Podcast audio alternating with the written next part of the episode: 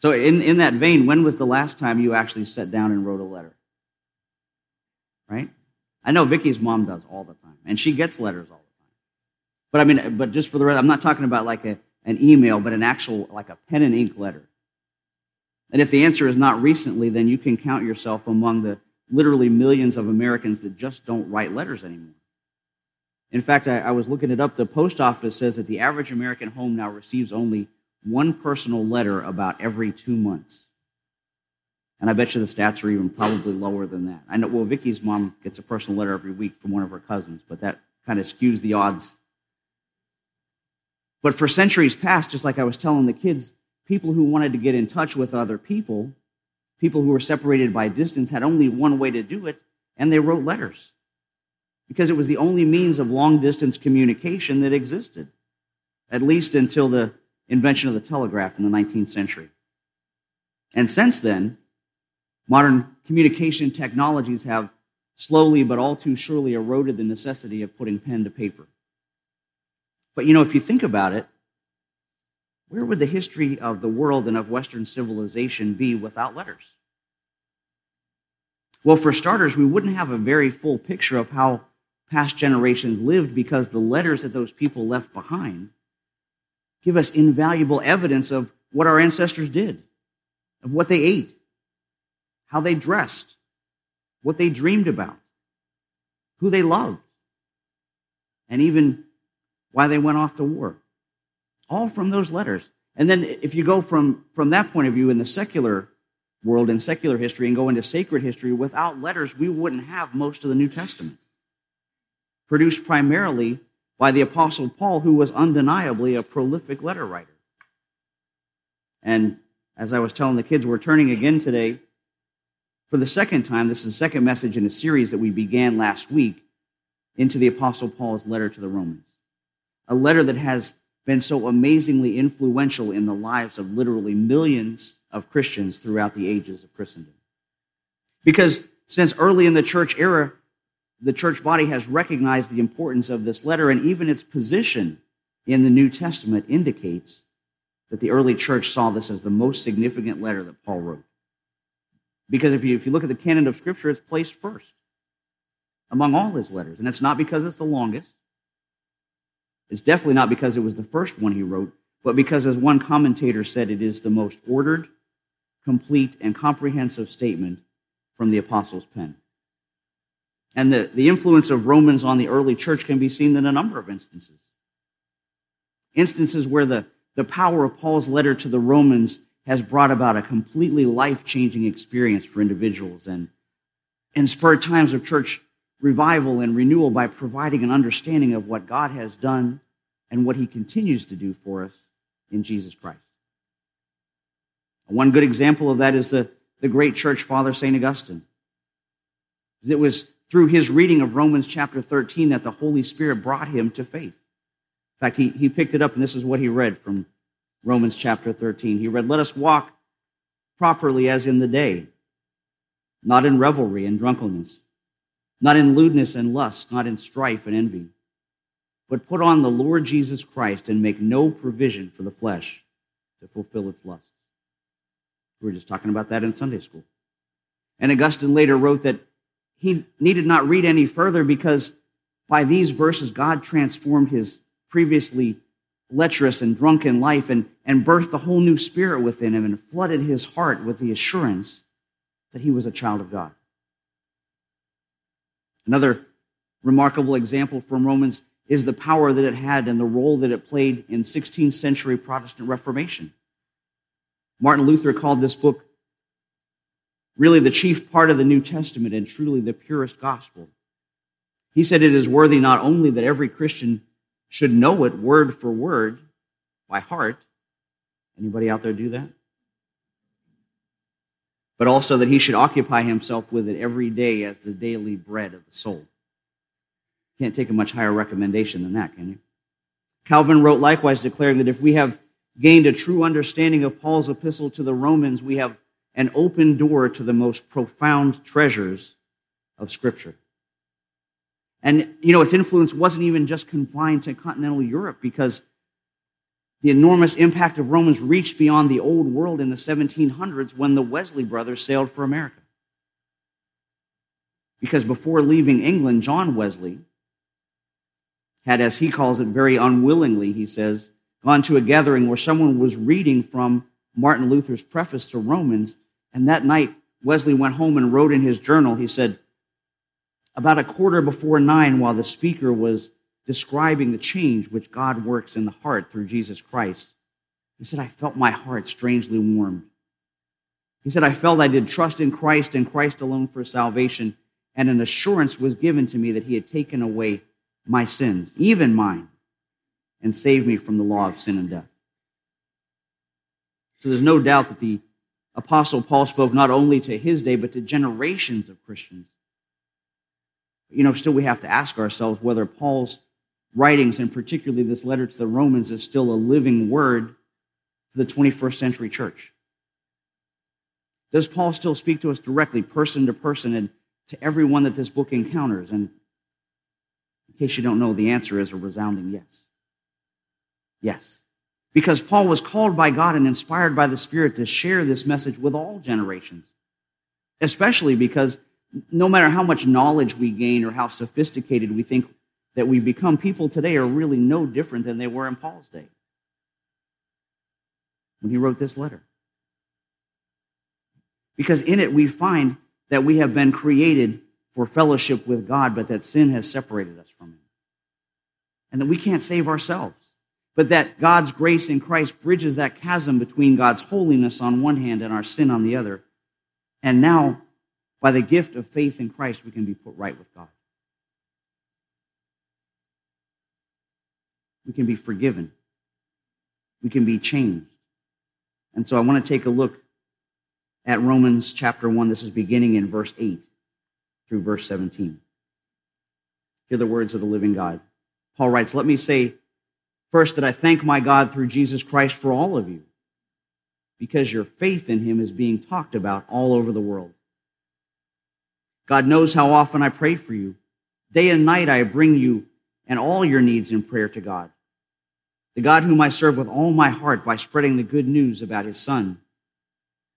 One of the things I always pray for is the opportunity, God willing, to come at last to see you. For I long to visit you so I can bring you some spiritual gift that will help you grow strong in the Lord. And when we get together, I want to encourage you in your faith, but I also want to be encouraged by yours. I want you to know, dear brothers and sisters, that I planned many times to visit you, but I was prevented until now.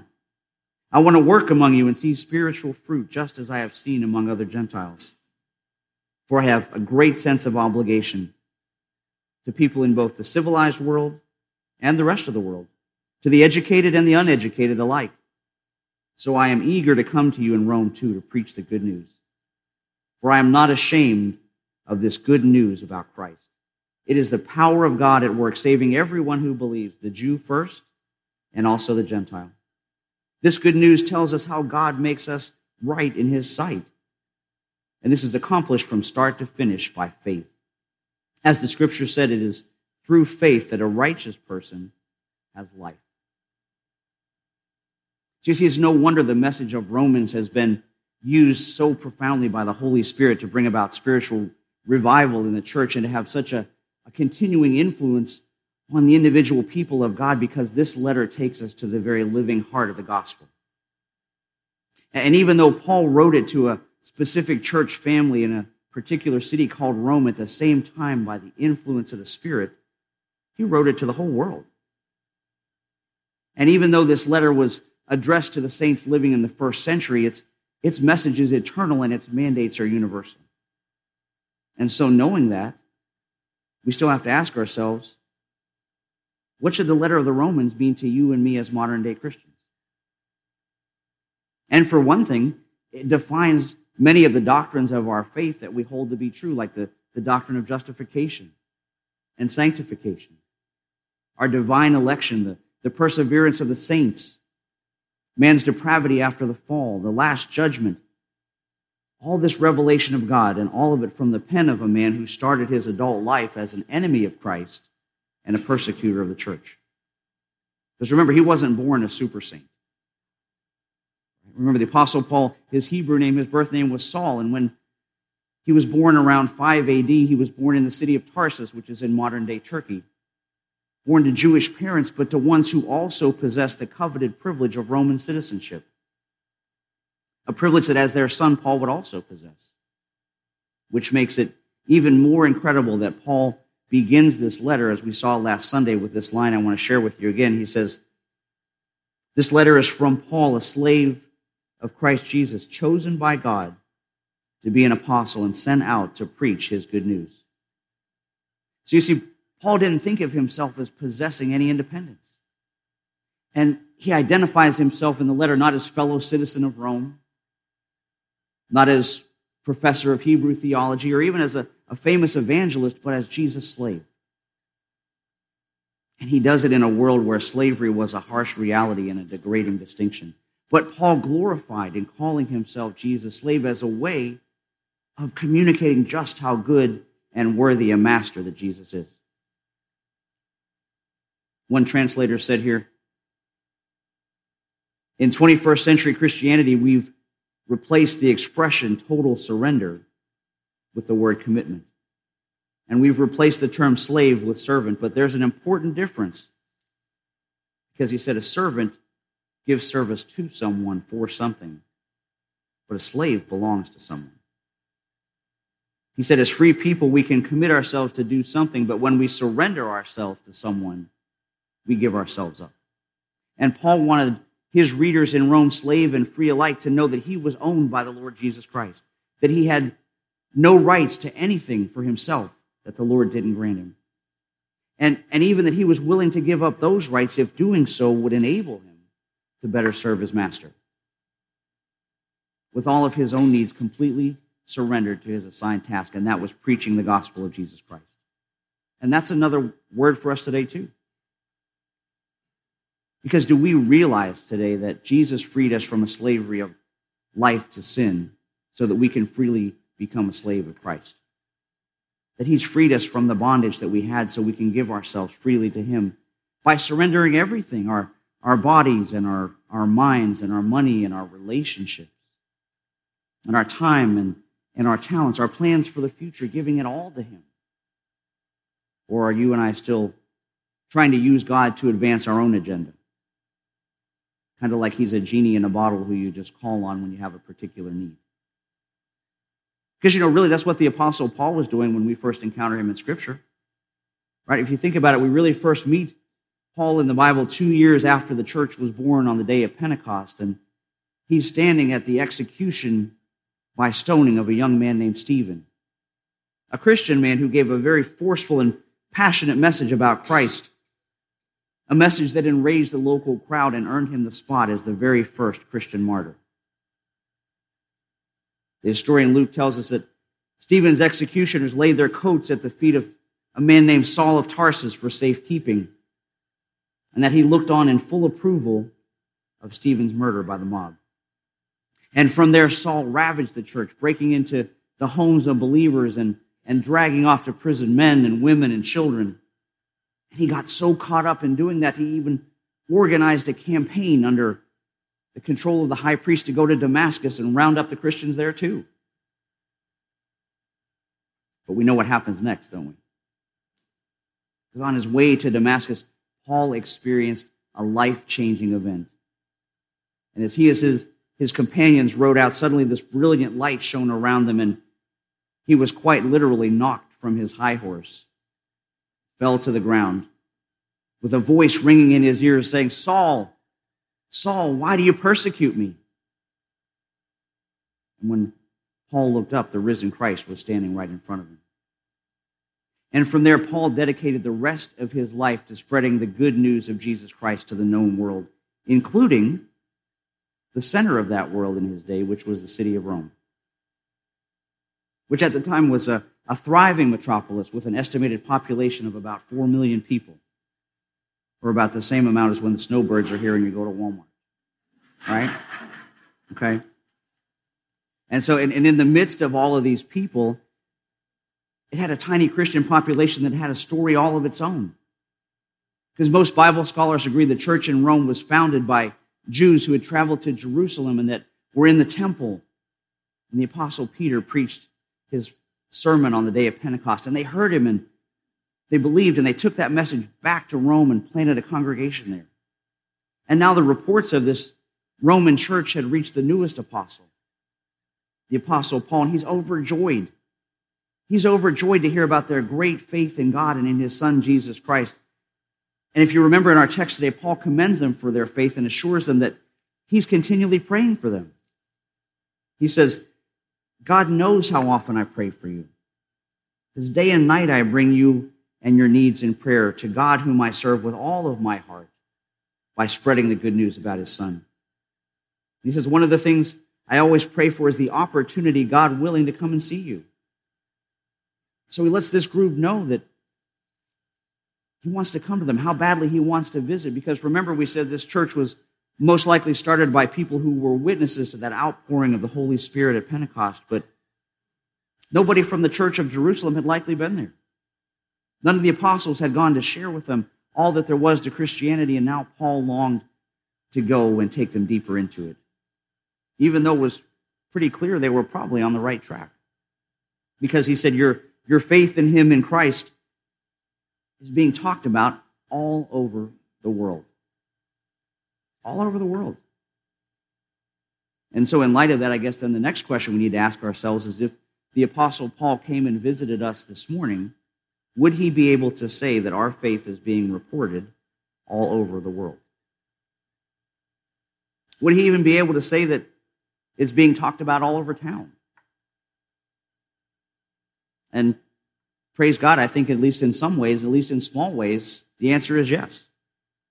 In our outreach through technology, we're reaching hundreds of people every week.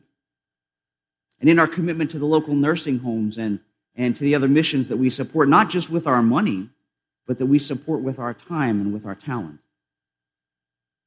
But then we want to go one level deeper, right? What about as individuals? What about in our families?